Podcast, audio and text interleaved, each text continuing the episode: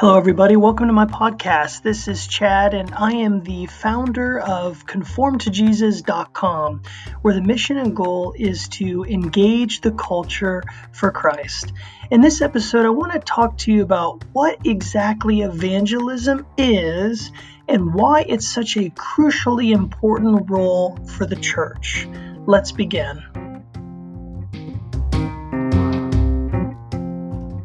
Evangelism is defined as the God given ability to share the gospel with non believers in a relevant, practical, and engaging way so that they choose to become followers of Jesus. This definition encapsulates the heart of the Great Commission to go into all the world and preach the gospel to every creature. Matt 28 19 20 LK 14 23 MK 16 15. What exactly is the gospel? The gospel is the good news that God saves sinners. When God the Father sent his Son to die on the cross, he made an atonement for our sins.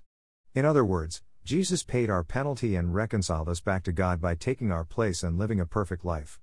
This is good news because salvation is a free gift, not of works, but by grace through faith in the sacrifice of Jesus. By accepting the death, burial, and resurrection of Christ by faith, we are brought into union and no longer stand guilty before God. Acts 2:38 tells us, "Repent and be baptized for the forgiveness of your sins, and you shall receive the gift of eternal life.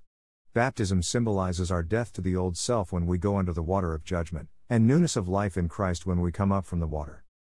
After a person repents and believes in the gospel, they are ready to share their faith with others. Notice that evangelism, sharing our faith, is not defined by our ability, but is a God given ability through the power of the Holy Spirit. Therefore, only a believer who has the indwelling Spirit of God can adequately share their faith with non believers. The goal of evangelism is to implore, encourage, and engage with unbelievers the reasons why Jesus is the way, the truth, and the life.